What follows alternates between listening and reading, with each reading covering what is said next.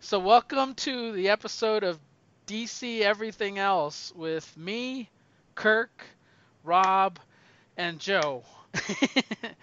And hello. I'm so used to being so unprofessional, but since this is so early in podcasting, nobody's going to know who we are. But I responded to your DM. He did. Mm-hmm. Hello.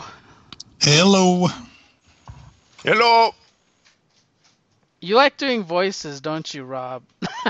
Yeah. Yes. Do you do that at work too? Yes. Like, just like all the time. Uh-huh. How did you know that? I don't know. I just got the feeling. Yeah. I haven't heard from Kirk yet. I messaged him earlier saying, did he have a Scalp Hunter issue ready for today? Because I wasn't doing one. And so he knows we're recording soon. Okay. I didn't get a Skype. Well, maybe I did get a message from him. Who did it come? I can't tell who it came from.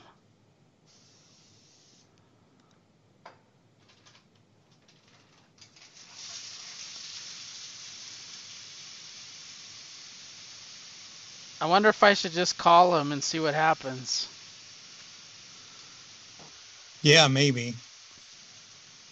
I guess the worst that happens is Skype will try and then it'll hang up on him. Yeah. Let's do that.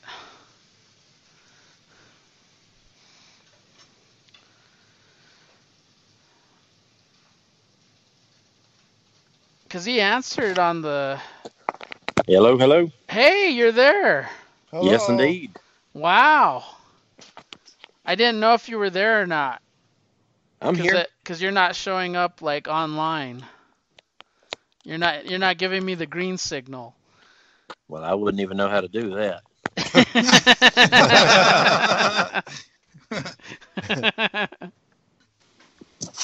So how are you, everybody?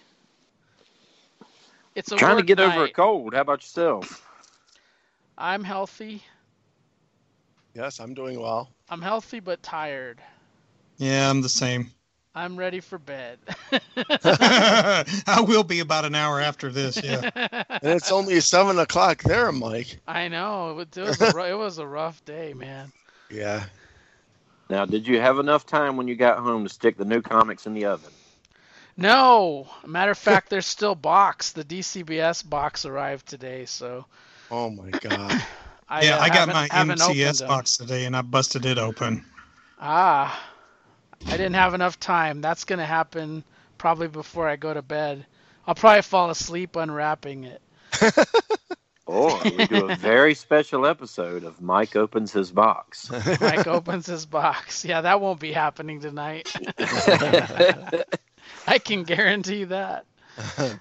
I would not be able to go to bed with an unopened box in the house. No, me neither. Yeah, I could if I'm tired.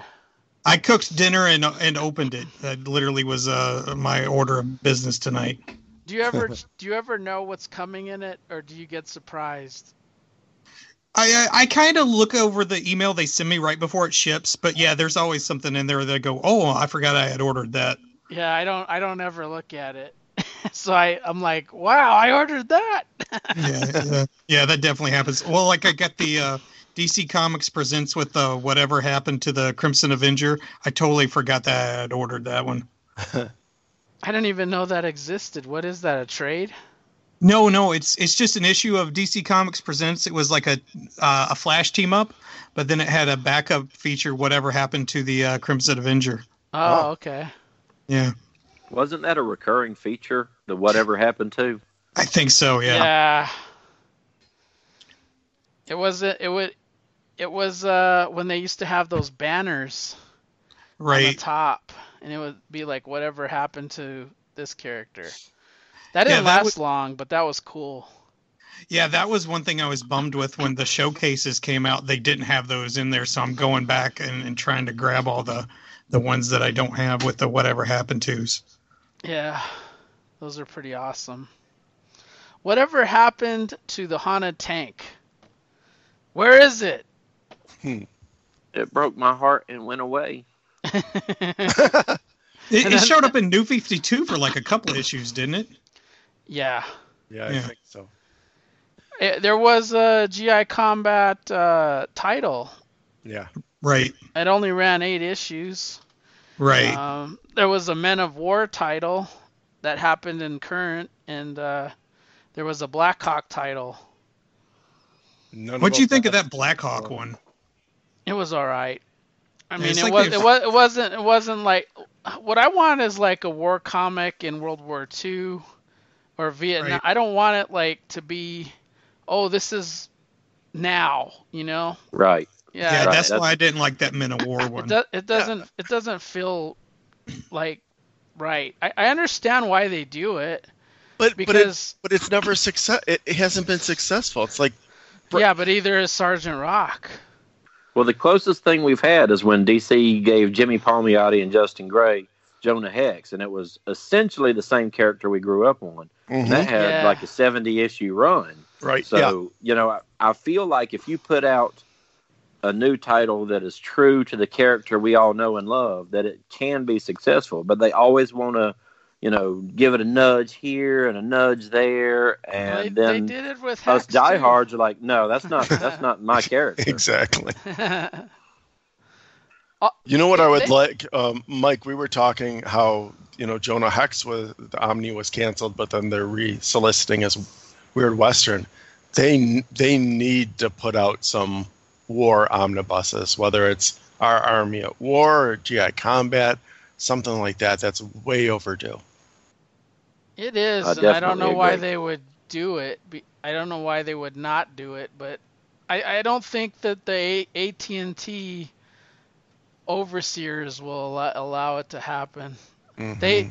I was just looking at the new solicits for DC, and it's almost all Batman collected editions. I mean, it's a lot, yeah.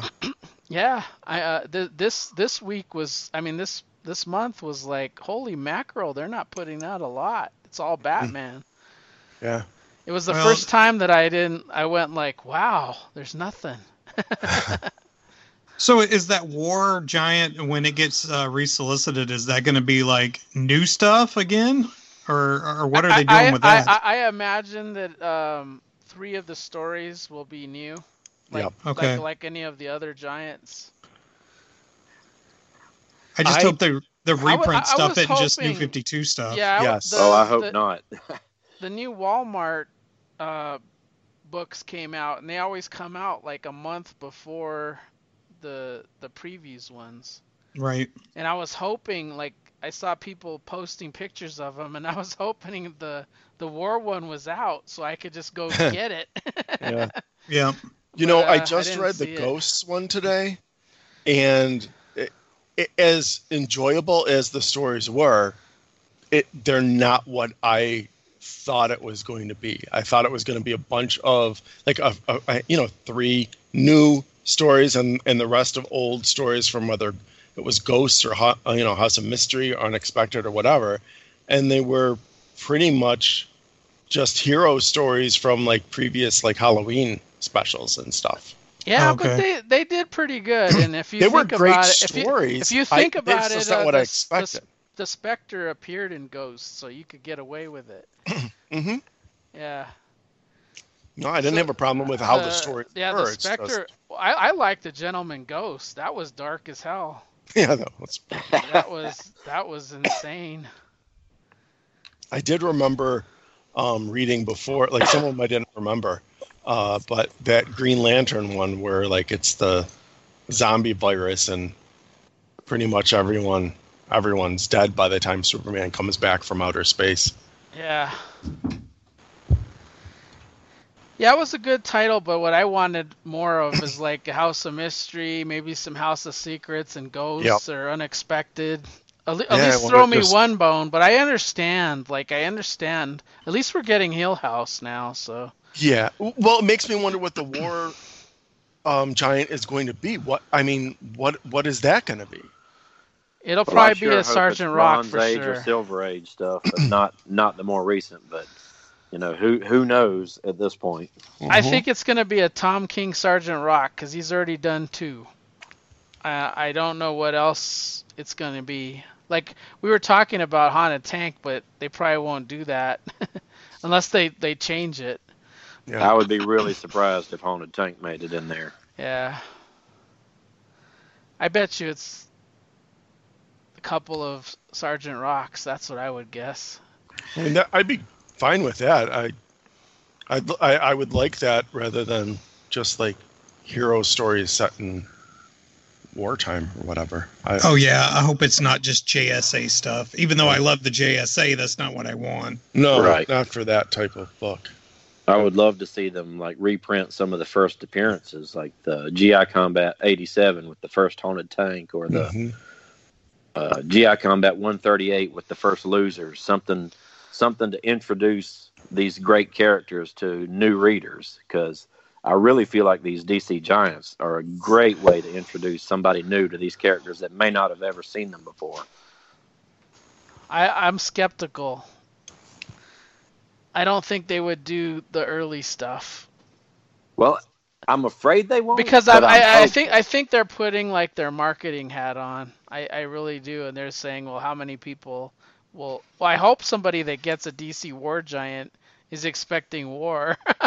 You would hope so. Well, I mean, they had a few kind of Rock appearances in like the... Gosh, when was like the Billy Tucci stuff? That's the kind of stuff I bet if they reprint, they're going to reprint. You know, the more modern stuff. Yeah, that was just in the last previews. They're printing that collected edition. There you go. Got a new softcover version of it. Yeah. There you go. Yeah, I think sometimes they think that, you know, I know that at Marvel they have the True Believers, but I think sometimes DC has, even though they've had some success with the facsimiles, they're scared to try to mass market the old style of comics. They're pumping them out though. They have at least 6, but it's more 80s. Yeah. Yeah. Well, there's some 70s, but they're Batman. Yeah, they had some Batman ones. Yeah, it's the Neil Adams, and they had the Poison Ivy. Yeah. First appearance. They're nice too. Those facsimile, I like them. I wish they would do more.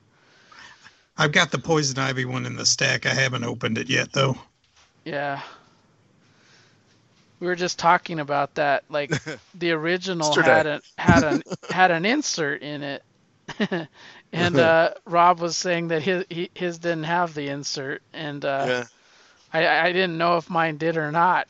I don't remember. And I didn't want to go find it. So. Well, yeah. I looked at the insert and the facsimile, and it was there. Yeah. Well, this is a Veterans Day special kind of thing, even though it's already passed, right? Yeah, we meant to have it out on time. We just didn't quite make it. Yeah. So who wants to go first? Any volunteers? Who wants to go to bed first? Okay, who's doing Scout Hunter? They get to go first. Oh, then it's not me. Joe, I need to mail you. I've gotten a lot of letters about the Scout Hunter fan club. I need to forward to you. Oh boy, I hear about this every episode, aren't we? He doesn't let stuff go, man. You'll find that out soon. I can go though. Yeah, that's fine. All right, so I got 4-star Battle Tales number 3, and basically this is a reprint book. This is one of those that I found at the comic convention in town the other day in the dollar box. So the very first one we've got in there is called Island of Armored Giants, and that's by Kanigher and Ross Andru. So there's a map of a mystery island that some soldiers are looking at, and some seismographic activity's been going on there. The last 2 subs they've sent to the island have disappeared. So the Sarge says, "This may be the biggest booby trap in history waiting for us when we invade. That's what you have to find out." So then they go to the place. They can't use subs anymore because every time they send a sub, it doesn't work. So they airdrop 6 soldiers and a tank. Well, in the middle of their descent, They get attacked by a pterodactyl, and one of them gets tangled up in the tank, and now we're down to five already. So they land, and there's a crack in the earth, and it's near an abandoned enemy camp, and they're trying to figure out what's going on. And all of a sudden, out of this crack jumps a giant red T-Rex, and I don't know why they chose to do this. The artist maybe did know as much about dinosaurs as we know now, but it has like a snake tongue. It's got like a forked tongue. It's really weird looking. I'm looking at the cover, and this T-Rex has very long arms as well. Yes, it's like mutated devil dinosaurs. Uh-huh. Yeah. So the two of them climb into a tank to get away because they're shooting at with the rifles and it doesn't have any effect on it. And this devil dinosaur roars and follows them.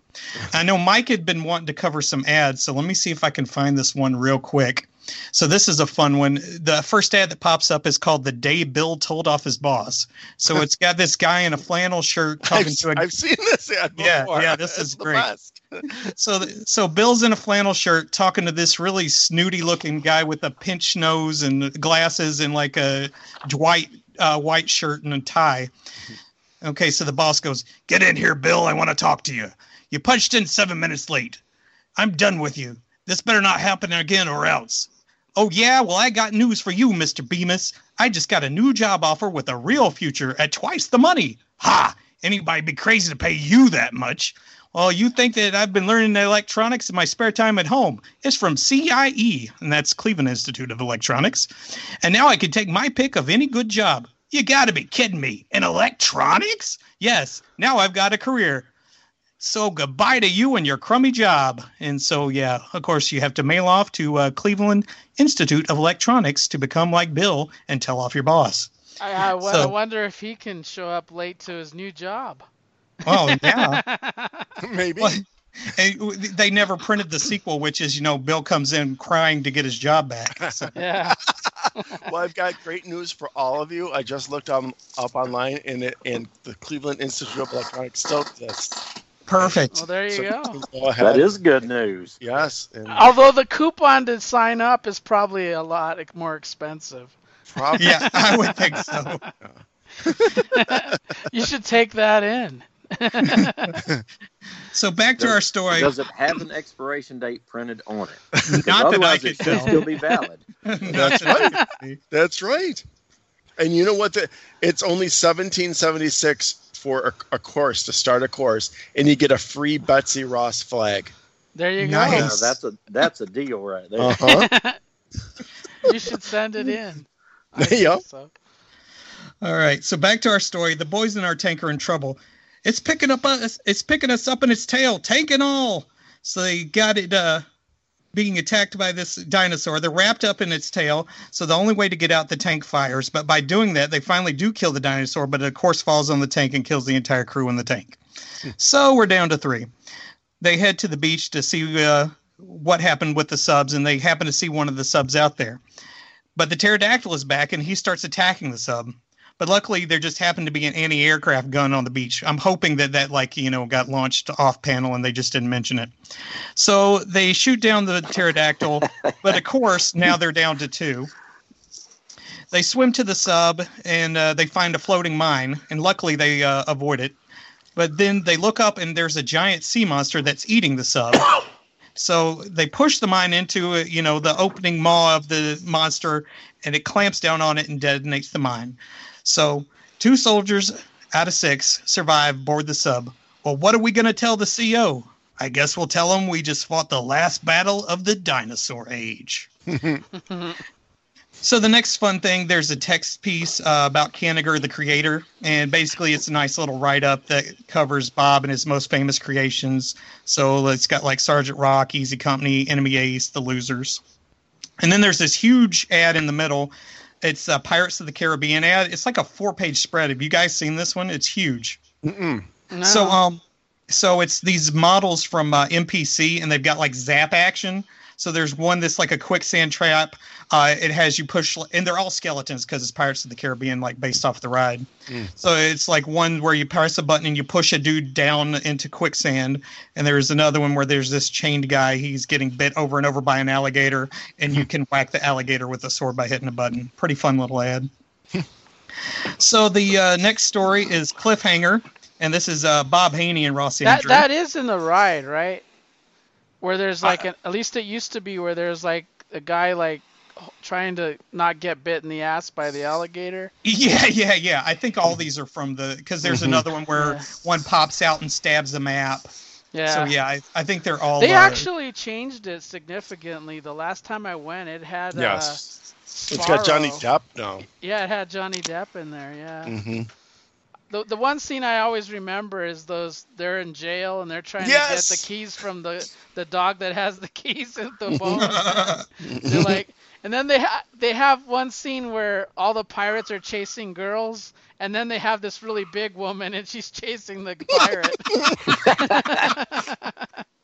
Or they changed this one too, where there was a very plump woman being auctioned off. The pirates are auctioning off all these ladies, and the next woman in line is this stunning redhead, and all the pirates on the other side of the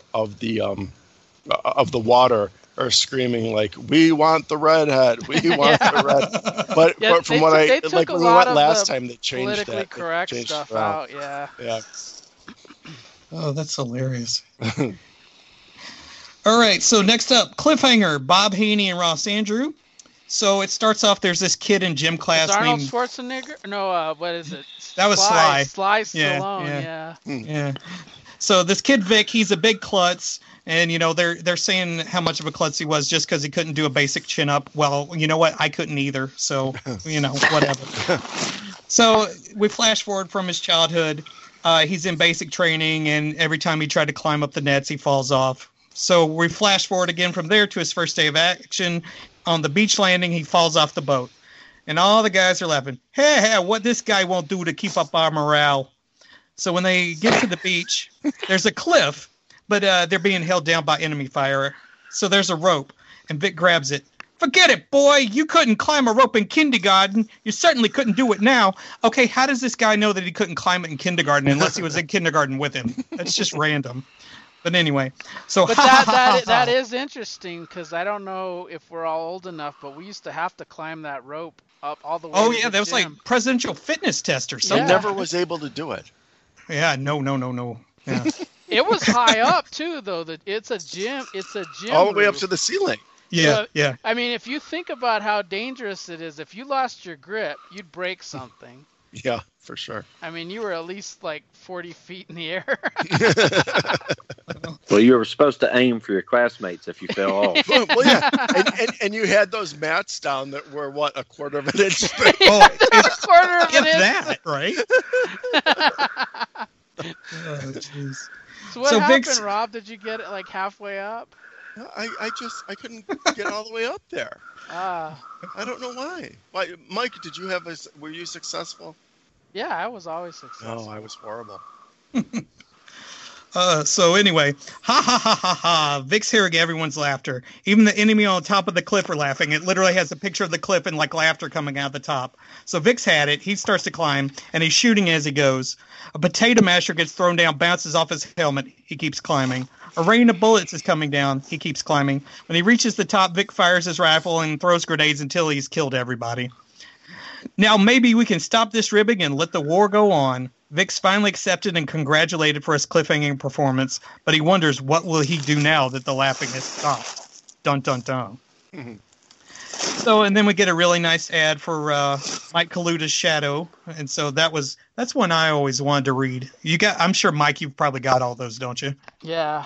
Yeah, those are good. I even have the Batman issues with the Shadow in it. Nice. Yeah. So our last one is Strike for St. Lo, and that's Haney and Drucker.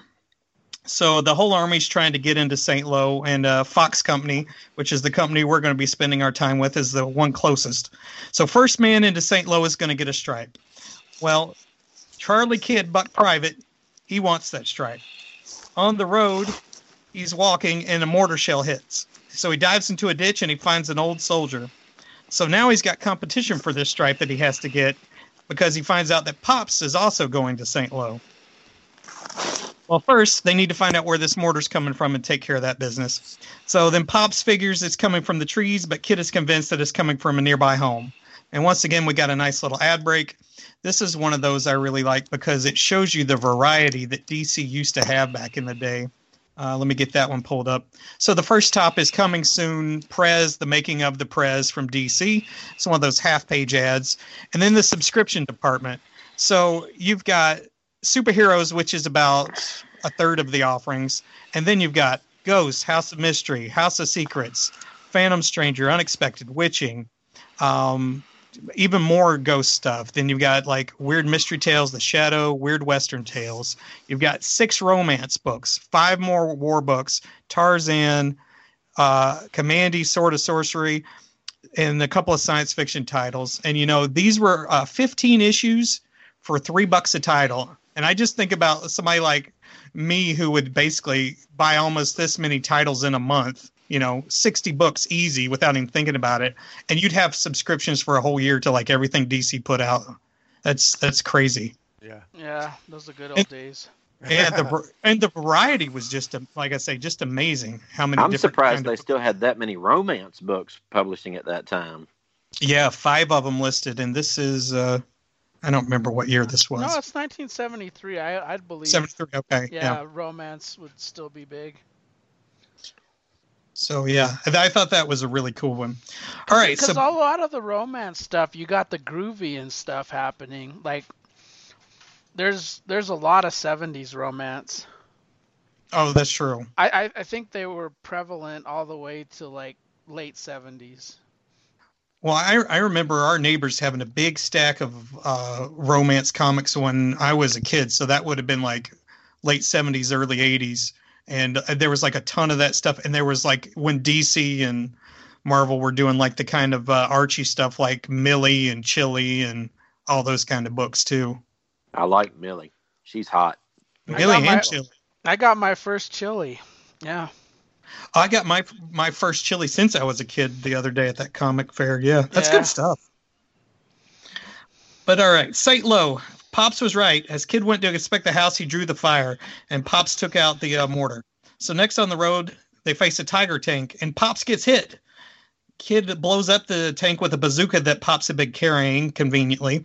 Luckily, though, Pops is okay. The tank had only dinged him in the helmet. Okay, he gets shot point blank with it by a tiger tank, and he gets a ding in his helmet, but whatever. So they're almost to St. Lo when an MG starts firing on them. You know, these kids can't catch a break. So while he dives to take cover, Pops runs and makes it to St. Lo. So he's the first one in the city. Well, there goes my stripes. So long and good luck, Pops. Pops, are you battle-happy soldier? That's General Bank, Division CO. Well, the general couldn't wear this stripe. Our general couldn't wear his stripes because, you know, if he'd been wearing his stripes, the sniper would have recognized him. So since he didn't need the stripe, he gives them to Kid, which, of course, made him a sergeant. And that was the end of 4-star Battle Tales number 3. Pretty good stuff. Mm-hmm. I didn't realize how short they were. I always thought like 4-star Battle would be one of those like 60-page giants. No, I think it's just, I think most of them, because I picked up a couple of them, it was pretty short-lived, and it was usually 3 to 4 stories a piece, I think. Yeah. It only lasted 5 issues. Yeah. It's because of Vietnam. I mean, our country wasn't really behind that war at all. Probably war comics became out of favor, sort of. Yeah, I think that's where they started the Make War No More tagline to end the stories. Yep. Yeah, you're right. Yep. But yeah, I think the bulk of these, Kirk would probably know this better than me because he knows war books. I think the bulk of these came from Star Spangled War originally. Yeah, I think you're right. Yeah, I only own one of them, 5. Me too. Yeah, I have number 1 and number 3, so we'll probably cover number 1 eventually on here. So. Yeah. Now, is number 1, is that the one that reprints that classic Russ Heath issue with Cloud climbing out of his plane and using his .45 on the enemy? It definitely has a... No, that's number 2. There's a Johnny story in the first one. I haven't read it, though, yet because I'm saving it for the show. Yeah, Mike, look at the cover of number 1. That's what it looks like. It looks like somebody coming... like coming out of their plane. Shooting his pistol. Yeah, it was I love that. His plane's going down, and he's still just shooting a 45 at him. Well, that's what's so fun about these books. Like, some of the stuff is just straight up ridiculous. Like the guy who gets—I mean, he gets shot point blank by a tank, and he just keeps on rolling. You know, that's an effective helmet. Yeah, that's no right. kidding. Not, well, he was a general. I guess he gets the best kind. You know? That must have been like the heaviest helmet that you could possibly have. It was a double layer. Right.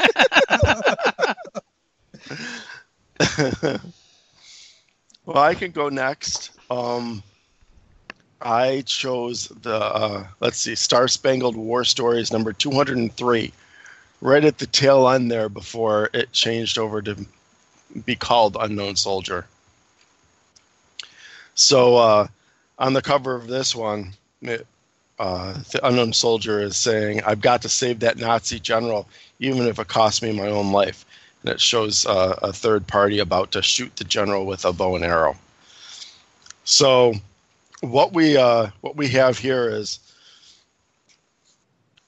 the Unknown Soldier has been tasked by the British government, of course, these are all during World War II, to train a lieutenant that basically got his commission because his parents are minor royalty, and he's pretty much messed up the three missions that he'd been on previously. And royalty or no, if he messes up another one, he's out. So what I thought was funny is his commanding officer is explaining all of this to the Unknown Soldier and how incompetent this lieutenant is right in front of the lieutenants. And the lieutenant's just standing there listening to all this. And so that was kind of funny. But anyhow, the Unknown Soldier goes ahead and over the course of a couple weeks trains him to the best of his ability and feels like he's about the lieutenant's about as ready as he's ever going to be. It's Lieutenant Eberton, and so then the Unknown Soldier has to go away for a different mission. And when he comes back, the commanding officer says, "Okay, this is what's going on. We sent Lieutenant Eberton in to kill a Nazi general that's been highly effective and seems to be doesn't seem to have any weaknesses. However, he is interested in opera, and it turns out that he's going to be attending an opera in Germany coming up. And so the plan was the lieutenant was going to infiltrate and be part of the production and kill him from the stage. But by the time the Unknown Soldier gets back from his mission, the commanding officer explains that they've gotten more intelligence, and this general is actually part of an organization within the Nazi hierarchy that wants to assassinate Adolf Hitler. And so because of that, they need the Unknown Soldier to go in and get Eberton to not finish the mission. They can't get a hold of him. They can't contact him in any way. So they're sending the Unknown Soldier to stop that mission because they need this general to stay alive. So then it does a flashback, and it shows Eberton pretending that he's part of this opera and so on, and he's making basically he's acting very ignorant in terms of the opera itself, and it definitely arouses the suspicions of the conductor, and he brings his suspicions to this Nazi general, and they kind of plan for watching everyone and having some traps along the way. So then we see the Unknown Soldier. He manages to parachute in, and he knocks out one of the players, and of course, if you're familiar with Unknown Soldier, he's always like taking other people's identities with different masks and so forth, and so that's what he does here. He knocks out one of the opera players, and he's going to do this instead. So he's on stage and he quickly sees Eberton, and Eberton has a bow and arrow from the character he's playing, and he goes to kind of throw the he's got a spear. The unknown soldier has a spear, and he wants to kind of throw it at Eberton, not to kill him, but just to throw him off balance. Well, the general sees this and thinks that the unknown soldier is the assassin. So they have, you know, those trap doors that they use for production. So they unleash the trap door, and he falls through, and he has to fight his way through a bunch of Nazis underneath that were ready for him. He manages to do that, and he dives at Eberton just as Eberton unleashes the arrow at the general, and it's just a second too late, and it finds its mark in the general's chest. He ends up subduing Eberton and gets him out of there, and then once they're free and safe, he has to sit Eberton down and explain that he's going to be out. He's failed another mission. And then there was only one backup, and this was an interesting one. It's a Japanese pilot on his first mission, and throughout the whole thing, it's kind of showing him trying to evade American forces, American planes, and he's thinking of his wife back home. He's running in and out of clouds, just trying to evade the Americans, and he's not having a lot of success. And the plane gets hit pretty badly, and finally, as again he's thinking about back home and his wife and everything else. He just can't get away anymore, and at this point he has no control over his plane at all, and he is just crashes right into one of the American aircraft carriers, and so like the last line is, how would you have known that your first combat flight would be made as a kamikaze pilot? So it was interesting because obviously seeing it from the outside, you would think that that's what he was, whereas in reality, he was doing everything he could to avoid being hit and actually even trying to get away. But yeah, that was it. I always like those kind of stories, like the backup with that kind of twist. Me too. That's good stuff. Yeah, it was interesting, but this was a good one. I was looking at. Kirk, I think you were just talking about some like first appearances and stuff, and his, Unknown Soldier's first appearance is 151, and that one isn't terribly expensive, and I would love to own that one someday. It's easier to find than say the Our Army at War. I think it's 168. There's some controversy over whether his first appearance is in Star Spangled War Stories or in Our Army at War. So okay. I think that kind of helps keep the price down, because one fan camp says it's this issue. One fan camp says it's that issue. I say get them both. Yeah, I'm going to have to investigate that. But I mean, if anyone would ask me, what's your favorite DC War, character, it's definitely Sergeant Rock. But for me, right behind Sergeant Rock is the Unknown Soldier. I've always had a soft spot for him. So well, he's great. It's kind of a World War II Mission Impossible, because he can, he's Ethan Hunt. He can become somebody else. He's, got the makeup kit to make himself look just like him. He's not very good at it, though. Well, he's usually got at the end of the issue, he gets caught every time. What's tripping me out? I'm looking at these on my favorite website right now, my comic shop. And the VFs will be like $13, $14. You could do a VG, it's like $2. Yeah. There's a huge price gap between them. That's random issues. Which issue?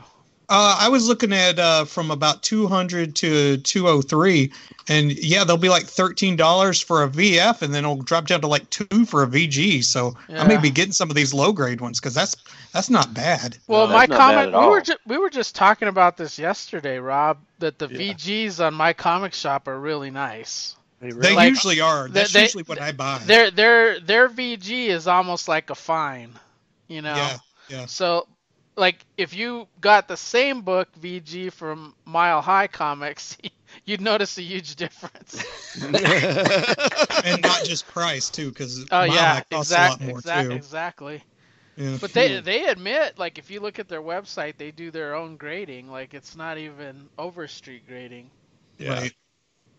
Yeah, a ton of these low-grade issues are pretty cheap on here. Like I say, $2 and $3 for VGs. So I might have to get some of these. Well, I do know a guy with some $2 and $3 VGs. You know, just saying. You have Daddy needs some property tax money. Do you have a lot of dupes or what? Yeah, oh, yeah. Yeah, because I'm the guy. That's why the very fines are so much more expensive, because I'm the guy who for years had the VGs, and I'm like, you know what? I want a nicer one because I love this issue. Kirk, I was just looking in my database, and it just so happens randomly that I own our Army at War number 168. So it looks like I just need to go ahead and get that 150 Star Spangled 151. Though, do you have the other early Unknown Soldiers? Because those, especially the covers, are just incredible. They really played up the man of mystery. They don't. No, I don't. And I see. I'm looking at those covers, and I would love to have a lot of those. They look great. The 154, which is his origin issue. Mm-hmm. Yeah, that's the one I'm looking at. That cover is just incredible to me. Yep, and it's got Enemy Ace in there. Love Enemy Ace. Yeah, that is a great cover. I'm just looking at it now. I hope that I'm remembering the 168 issue number on our Army at War. It correctly. Is. I Googled it, and it actually is saying 168. And then our database, Mike, said 151 for Star Spangled War Stories. So, yep, you were right. You were right on, Kirk. Oh, I love it when I actually Wikipedia remember something correctly. Says it's 168 or what? Yeah, Wikipedia says 168, yeah. 167 is more expensive in our database. What's up with that? By a lot. Yeah. I don't know why. Interesting. Yeah. I'm glad that you started this podcast and you invited me, because I love reading this type of stuff, whether it's war or Western. Or stuff like that. Something I don't get off the chance to read that much. Yeah, gives me an excuse to read them. Oh, there's a lot to read. Yep. Do you want to go, Mike, or do you want me to go? I'll go. Hopefully, I won't get any Mongolian beef on my GI Combat number 180. You'll have to upgrade if you do. Then I'll have to call you. I'll have to call you for that VG copy. This copy could pass for a VF. It's really nice. I was trying to pick a book. I had watched Midway, the new one, and I thought it was incredible. And I was gonna look for a book that was more ship oriented, because I've always been infatuated with the Navy, but this cover just struck me because it has a nun on the top of the tank firing the machine gun, and it has Jeb saying, "In the name of heaven, sister, fire!" And she's saying, I can't kill. And what issue was this? This was 180. 180, all right. Yeah, GI Combat, the Haunted Tank. And it's a fun issue. I'm glad I picked it, because there is a fighter pilot, a Nazi fighter pilot. They said a Struka. I never heard that term before. Struka. A Struka hurtles down at the village and sort of blew up the chapel, and there were two nuns. There was a Mother Superior and a Sister Angela there. And Sister Angela got pinned, and the Hana tank was there. And this is an awesome, like, fight scene. You have this fighter pilot, Nazi fighter pilot, just shooting at the tank. And Jeb is firing the machine gun, and they're firing the turret, and they actually take out the plane. And they know the church is burning, and they saw people in it, so they go to rescue the nuns. And the one nun that's pinned, they lift her up, and they find out that Angela died, and they try to bring her out. She was talking. It's weird. She was talking perfectly, and then the next thing you know, he lifts her out, and she's dead. So I wonder if something collapsed when he lifted the thing on top of her. But then there's Mother Superior, and he's like, "We got to get you out of here. Let's get you out of here." And this is the part that's just crazy. She says, "I'm not leaving without my saints." So there's all these saint statues in the church. And so the crew of the Hana tank go to grab all these statues. And they're pretty big. They're at least 3 feet tall. They look like they're made out of concrete. And they jam all these statues inside the tank. And then they say, "Okay, let's go, sister. Let's go." The Panzer tank we know is coming around the corner. We need to get the hell out of here. And she says, "No, I can't leave until we bury Sister Angela." Oh, so, forget man, this. The crew of the Hana tank, they have to get their shovels out, and they dig as fast as they can. They know the Panzer's on its way, and they get her in the ground, and they cover her up, and then they jump into the tank. And then the sister is like, I don't know why she insists, but she's like, I want to ride on the outside of the tank. I won't go in to the tank. And so she's on top of the tank. Jeb's with the turret. And this Panzer tank is firing upon the Hana tank. And it's not just the Panzer tank. There's at least 15 Nazis with bazookas and machine guns just firing at the tank. It's like... boom! I mean, there's all kinds of explosions. And the sister, Jeb actually gets, his arm hurt really bad. And the sister grabs the machine gun and just manages to, knock out all these Nazis without shooting one of them. She said that her father taught her how to shoot, and she didn't kill one of them because life is sacred. But, man, she fired a machine gun, and I can't imagine how hard a machine gun would be to fire, accurately. You're just, spreading bullets everywhere and not hit anybody. She managed not to hit one Nazi, and they sort of got away, but the Panzer tank was still on their tail. And then there's this weird scene where the sister says, "We have to abandon the tank. We can't leave the saints in the tank." So each one of the crew have to grab a saint and then take them out of the tank. But what they did was they were setting a trap. This is the interesting part. They were setting the saints off. So they thought the Nazi tank commander thought the saints were the soldiers abandoning the tank, and they went back in the tank and hid in the tank, and they thought there was an abandoned tank, and they shot at the saints, and they were in the Hana tank, and they took out the Panzer.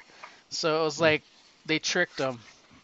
All the saints, though, were destroyed, which is interesting. And the one thing I forgot to say is the ghost of Jeb Stuart was on his horse, and he had foreshadowed when he told Jeb. He said, "That nun is going to save your life." And she did. She did, because Jeb would have died if she didn't take the machine gun and start shooting at these Nazis. So that was a pretty cool story. And this was the time frame when it says DC has the best heroes, DC has the best horror, mystery tales, and then DC has the best fantasy. And they had Justice Incorporated, Claw, Tor, Striker, Warlord, Beowulf, and Kong. And I think I own all of those except for Kong. I think that's the only one I'm missing. The Justice Incorporated would probably be my favorite of that bunch, especially the Kirby issue. Yeah, that is a good one. But the Justice Incorporated is the Avenger, right? Yeah. Yeah. Yep. So it's like the pulp character. Yeah, he's the pulp character, the Avenger. So he's made his way into Dynamite, and he's had some comics come out fairly recently. Yeah, I got that trade. I need to read that at some point. Was that Mark Waid? Maybe. I don't remember. Yeah, it had a good looking cover. Because they've had I don't remember if it was called the Avenger or what it was, but I remember it came out, and I remember reading it, and then I was like, hey, this guy reminds me of the DC guy. And I didn't realize it was the same guy until later. But then there's a second story called Baptism and Fire. The first story, though, I forgot to mention the creative team. It was Karen Kanigher, which wrote almost every war comic everywhere. Right. And Sam Glanzman did the art on this one. My buddy. Yeah. That was a great story. I may have to pick that one up. I love the... Do you think she couldn't get in the tank because, like, she can't be, like, in an enclosed area with men or something? Let me see what she says exactly. No, I won't have you endanger your lives outside because of me. So there was only enough room. Oh, that makes sense. For so many people because they had the statues in there. Yeah, right. Well, you know, and if they had taken those statues, that wouldn't have got them out of the bind there at the end anyway. So yeah. Yeah, but they might have got out in time. Like if they didn't have to bury somebody, get all the statues, I think they would have escaped in time.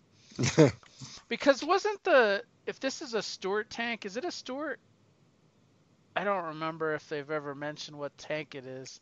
Well, they've had a few because at one point they had a kind of a jigsaw tank that they built out of parts. But at one point it was a Stuart because he was Jeb Stuart driving the Stuart tank. Yeah. If I remember correctly from my documentaries, that those tanks were much faster than a Panzer. They were much faster, but they were also armored, not as powerful. Well, the Panzer was armored so well that the shells would not even penetrate very much unless they hit it from the back. If I remember correctly, they armored the Panzer so front heavy. Their weakness was in the back. A matter of fact, there's a movie called The Fury. I don't know if you saw it, but it's a tank battle. And I think there's a scene with the Panzer and... a Stuart tank, or maybe it was what was the other Sherman? Yeah, it started out with a Panzer versus like 3 or 4 American tanks, and the Panzer was making quick work of them. Oh yeah, it took out all the tanks. That's quite a movie. You can't watch that one with your kids in the room, but it's like an R-rated haunted tank to me. Yeah, it is a good movie. I'd highly recommend it, especially if you're into tank battles. It's probably one of the better ones. Yeah, tanks are awesome. Clank, clank, Mike. Clank, clank. The other one's called Baptism of Fire. This one's by Carl Wessler and Frank Renando. And the interesting thing about this is this about a sergeant that didn't want to let a newbie join his crew. Like, he was just, you go to the back of the line. I don't want to be responsible for you. I don't want to have anything to do with you. You get back there.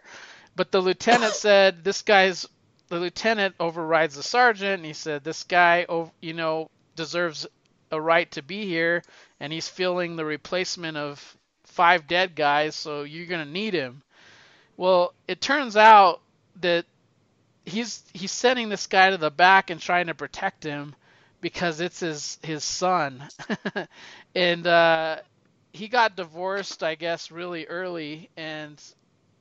he had a stepfather, and the stepfather sort of raised this kid, but he didn't want to get his kid killed, essentially, so he was trying to protect him. But the kid actually ends up saving the father and then gets a medal for it, even though he sacrificed himself. In other words, he jumped in front of a bullet for his dad. So that's what that story is about. But it was a really good issue. I liked it. I was glad I picked it. It struck me because of the nun. Oh, yeah, that cover's amazing. Yeah, it's incredible. And then I wanted to read a story where, like, is she going to kill anybody? Like, or is she going to say, no, I can't kill? You know? Right. I was just dying to know. The cover sold it. Like, it just sold it. Oh, yeah, totally. Yeah. All right, Kirk, you're on deck. All right. Well, since this was supposed to be our Veterans Day episode, I wanted to pick something that was actually done by a veteran. And a lot of the creators who made these war books actually served, but this one that I chose is by the King, Jack Kirby, who not only served, but he saw some action, apparently, because this is his... I think it's his second issue in his run on Our Fighting Forces, taking over the losers. And in the letters column, it says that he served with the 3rd, as an infantryman with the 3rd Army. And his tales that he tells are hair-raising as anything you'll ever find in a comic mag. What was the issue number? This is Our Fighting Forces, number 152. Cover dated December 1974, January 1975. It is edited, written, and drawn by the King, Jack Kirby, inked and lettered by D. Bruce Berry.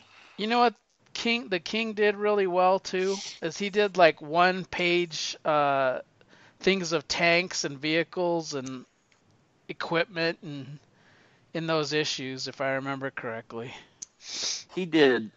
This run he did on the losers is now one of my favorites, but I was slow to come around to it. It is odd. It is really odd. It's very different from any of the other books of the era, and it just seemed off to me. This wasn't the losers I was used to. But this issue, even then, I thought was a great story, but at the time I wish maybe somebody else had drawn it. But now I wouldn't want anybody to do this but the King. Yeah, and I love that he credits himself as editor first. I feel like that's some kind of thumb in his nose at Marvel going, hey, Stan, I can do what I want over here. Yeah. But it is an 18-page tale. It's pretty much a full-length story in this issue. You get a letters page and a 2-page battle album. But other than that, it is pretty much nonstop action from the first page setting the stage, where there's some infantrymen sitting outside of town, listening to the artillery shelling in the town, and one soldier saying to the other, you know, I can't take this noise anymore. It's like, that's all right. We want this noise. It's softening up the town for us to take it. And then we switch to the other side of town, where here come the losers. They've entered this town thinking that they're about to get a 3-day pass for some R&R. And as they get in, they start thinking, this doesn't feel right. This doesn't seem right. You know, our driver was having a hard time reading these French road signs. I don't think this is where we're supposed to be. It's deserted. And they're walking down the streets, and all of a sudden, Gunner notices some enemy troops in the building. And it goes from there, because it is fighting in the streets. It is fighting in the buildings. It is fighting on the rooftops. It is fighting back down off the rooftops. And I don't know. I was probably 8 years old when I first got this book, somewhere in there. And for a kid who wanted an action tale, this fit the bill, because you've got just it seems like the entire Nazi army is closing in on the losers, and each page builds the drama as they just get closer and closer, and the trap seems to be tighter and tighter around the losers. And you see Gunner take out...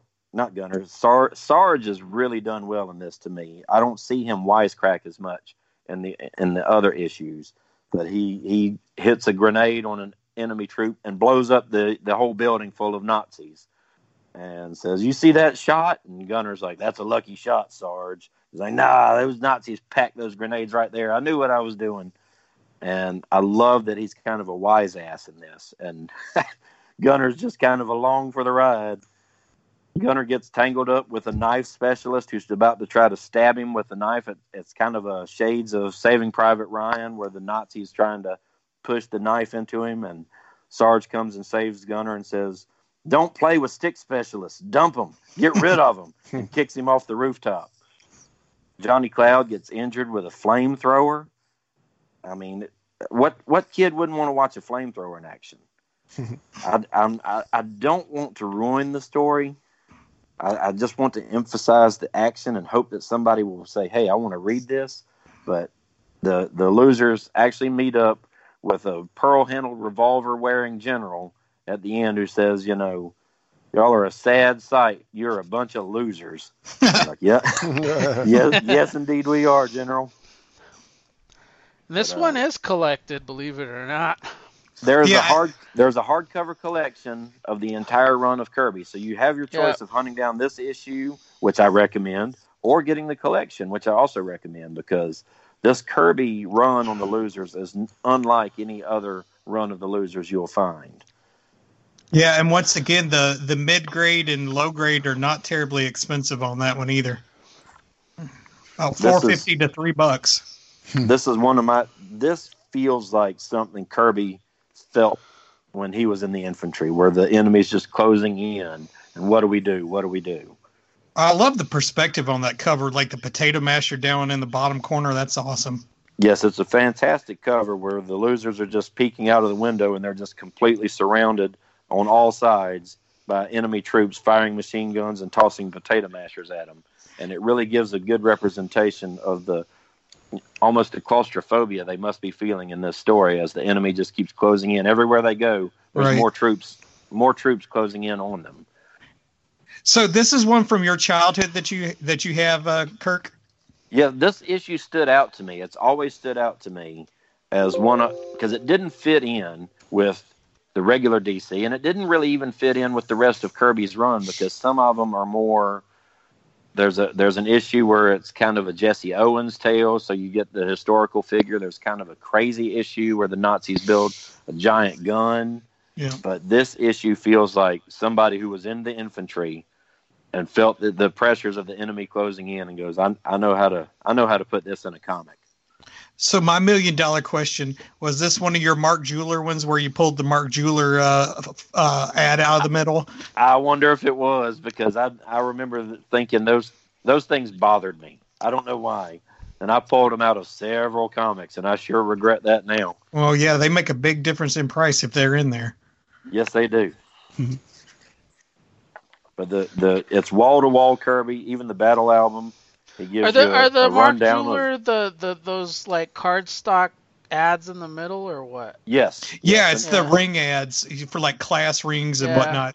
And I think they were only sold on bases, if I remember right. That's the prevailing theory, is that they were marketed on like PXs and whatnot on military bases. Well, yeah. I noticed on my comic shop that they have like the Mark Jewler thing. And I thought it was somebody's collection. No, it's a cool variant. Yeah, they will have, like, for large collections, my comic shop will list the collection it came from sometimes. Oh, yeah. I remember they used to do that a lot. Like, it would say, like, the Alfred collection on the back and stuff, yeah. Yeah. So when I'm dead and y'all can sign my books, it'll be the Little Fat Spencer collection. Yeah. LFS. Mike, you'd be glad to know that this has a really cool ad for Duke, the super action dog. He wants you to be his master. And I can tell you, my mother bought me this dog at a yard sale or a thrift store, and he was not a super action dog. He was pretty stiff, and he didn't really do a whole lot. It's that false advertising.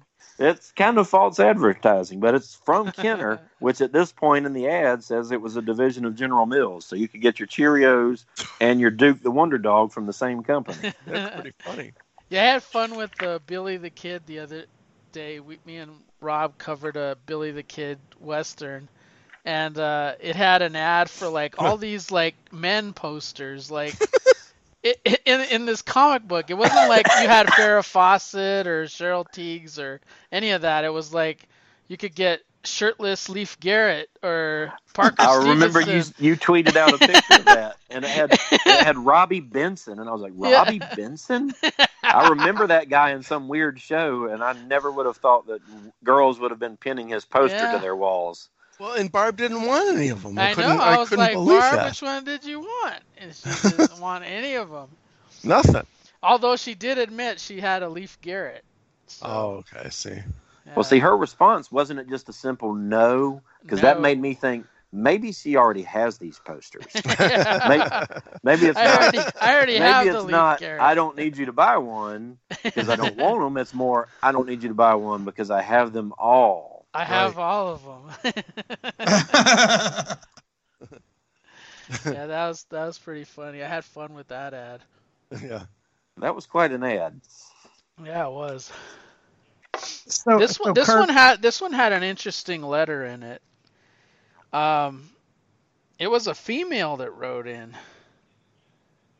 and she wrote to the editor, "Do you think it's strange for a girl to read and write to the editor of a GI Combat?" And she says, "Not since we broke through the lines of FemLib, it isn't. So let me quote you from the First Lady, Miss Betty Ford. If men have to serve in the military, I don't see why women shouldn't too, the way they do in Israel." And that's interesting because, Gal Gadot, was in the infantry or trained in it. Yeah, everyone has to join it, I think. Yeah, they have mandatory service, don't they? Yeah, they do. Yep. Yeah. And it says, "Why, if this had been an issue in my own time, I'd probably have been the first to enlist." And then she says, "And judging by her character, she most certainly would." So it was written by Karen Cates of Fort Lauderdale, Florida. The other thing that's interesting is these letters, you can tell, are written sometimes by veterans just by the terminologies and stuff they're using. So man, it's incredible, because this one person was giving facts about West Point and how second lieutenants could earn commissions and stuff. It was just interesting stuff. So I like reading the letters pages. I always look for tea on maple. That was a prolific letter writer. Yeah, he died quite a few years ago. I get excited whenever it's somebody who becomes a professional as written in. I think I put it on Twitter before. I don't know if any of you guys have seen it. My favorite still of all time is Brian Michael Bendis giving John Byrne a hard time in an issue of Next Men, and then John Byrne says something about, "Well, surely you must have never had long hair, Brian," and it just makes me laugh, because we know what Bendis looks like now. Yeah, right. Has no hair. Right. That is funny. Our database has a lot of famous people writing letters. Yes. In the note column, yeah. Oh, that's cool. Yep. Matter of fact, I ran into one. I don't remember what I was reading, but it looked like it was Danny Slott, and I kept on thinking, "Is that Dan Slott?" Oh, it had to have been. Mm-hmm. So I don't remember what it was, but I was reading an old issue, and it was Danny Slott. Little Danny Slott. Oh, I think it was Strange Tales or something like that. I swear there was a month, every time I opened an early 80s DC book, I saw a Todd McFarlane letter too. Because I think he wrote a lot as well. Yeah. You got to respect the letter column, because it wasn't instantaneous like Twitter. You had to put a stamp on it and send it in. Well, it was hard to get accepted too. Yeah. I missed the letter columns. I sent a letter to every Marvel comic on the stands.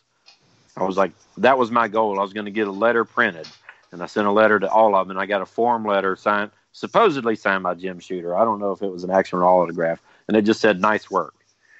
I didn't get in a single issue that I know of. I just got a "nice work" for. I guess you did get wasting several dollars mailing stamps. You did get into a war comic though. I got into two of them, actually. Yeah. I'm sure that Murray Boltanoff was sorry he ever responded to a letter from me, because I was like, I've got a pen pal at DC Comics. And I just started writing him all kinds of stuff. And I ended up in two different issues. They're like, we got a stalker over here. How old would you have been then, Kirk? I would guess around 10, 12, somewhere in there. Yeah. Probably old enough to know that I shouldn't be bothering that man,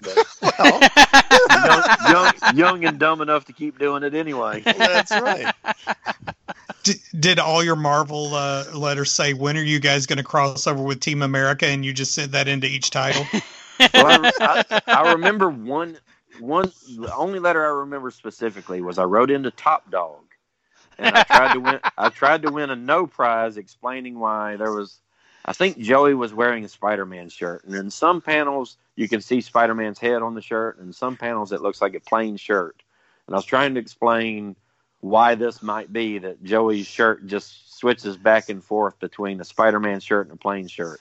And that's I'm sure that whoever read that was like, what is wrong with this kid?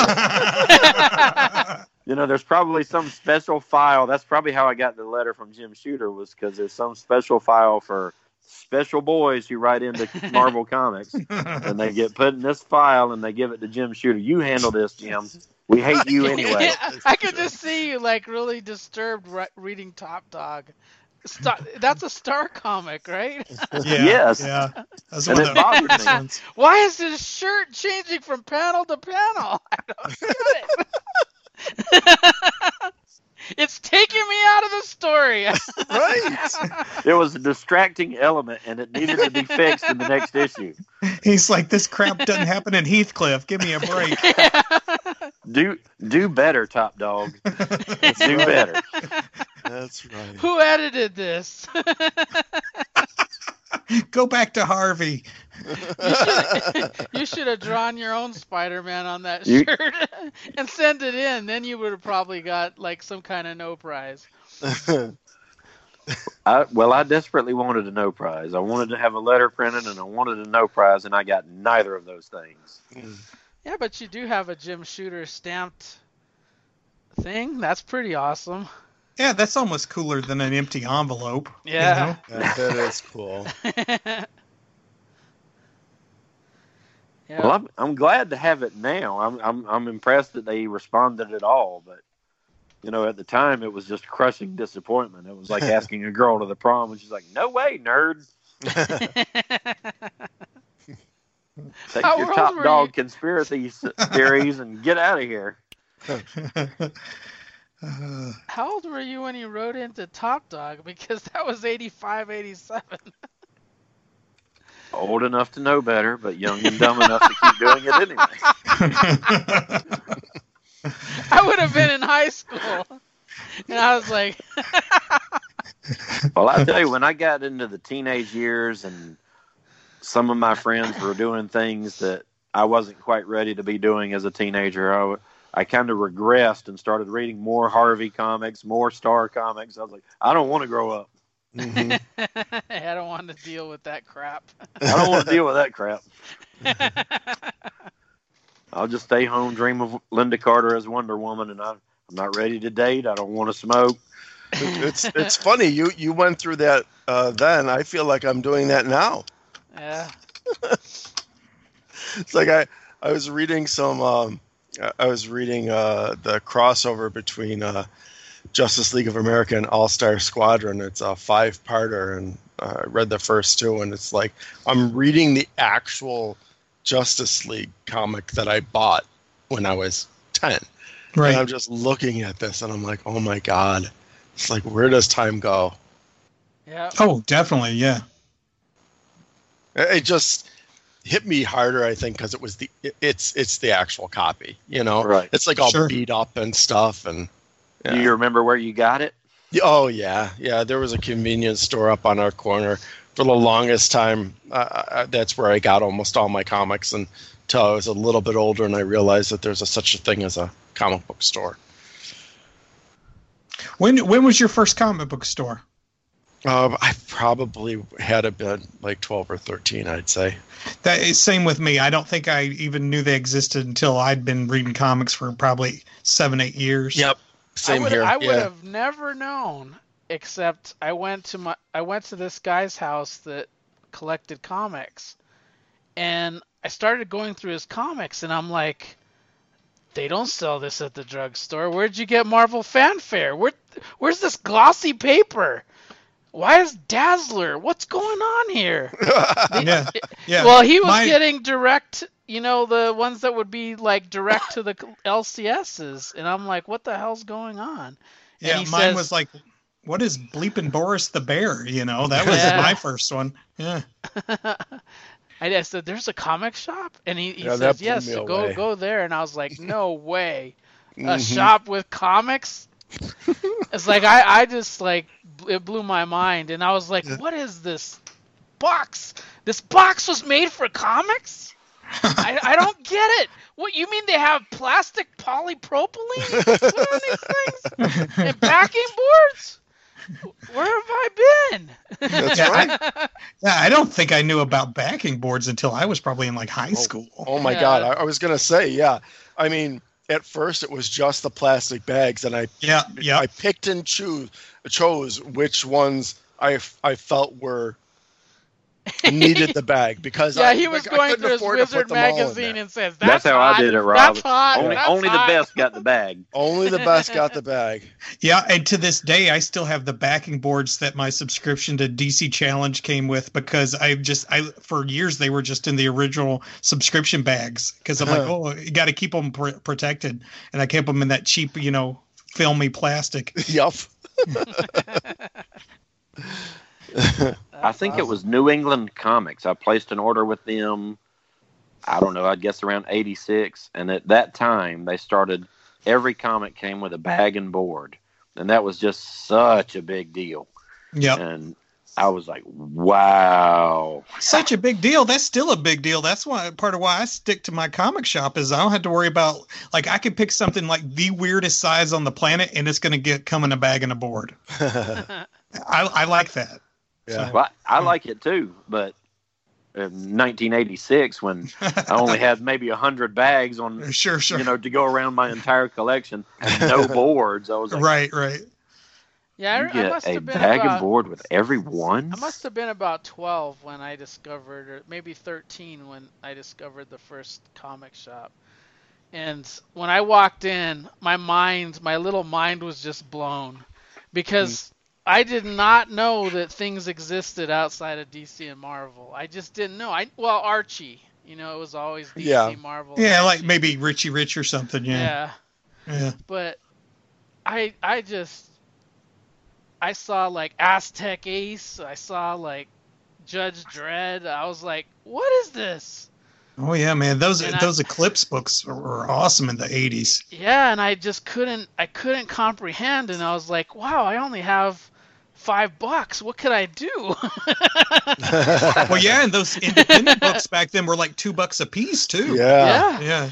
And then I looked, and I was like, they have all these boxes. I wonder what's in them. And there were back issues, and I'm like, holy crap! I can't believe they have these things. And then I was like torn. Is I have $5. I could never find these issues, and now I can find them. And I was like, what do I do? Yeah, I remember my first real experience was probably Mile High, ordering through a catalog. And I remember trying to be slick, trying to order Omaha the Cat Dancer, when I was like 13 or something. And every time I get turned down, they're like, yeah, that one's not available, kid. How did they know you were a kid? I don't know. My mom probably went in and like checked the order or something. They had seen his name in the Top Dog letters column and said, that was not ordered. Anybody reading Top Dog can't have Omaha the Cat Dancer.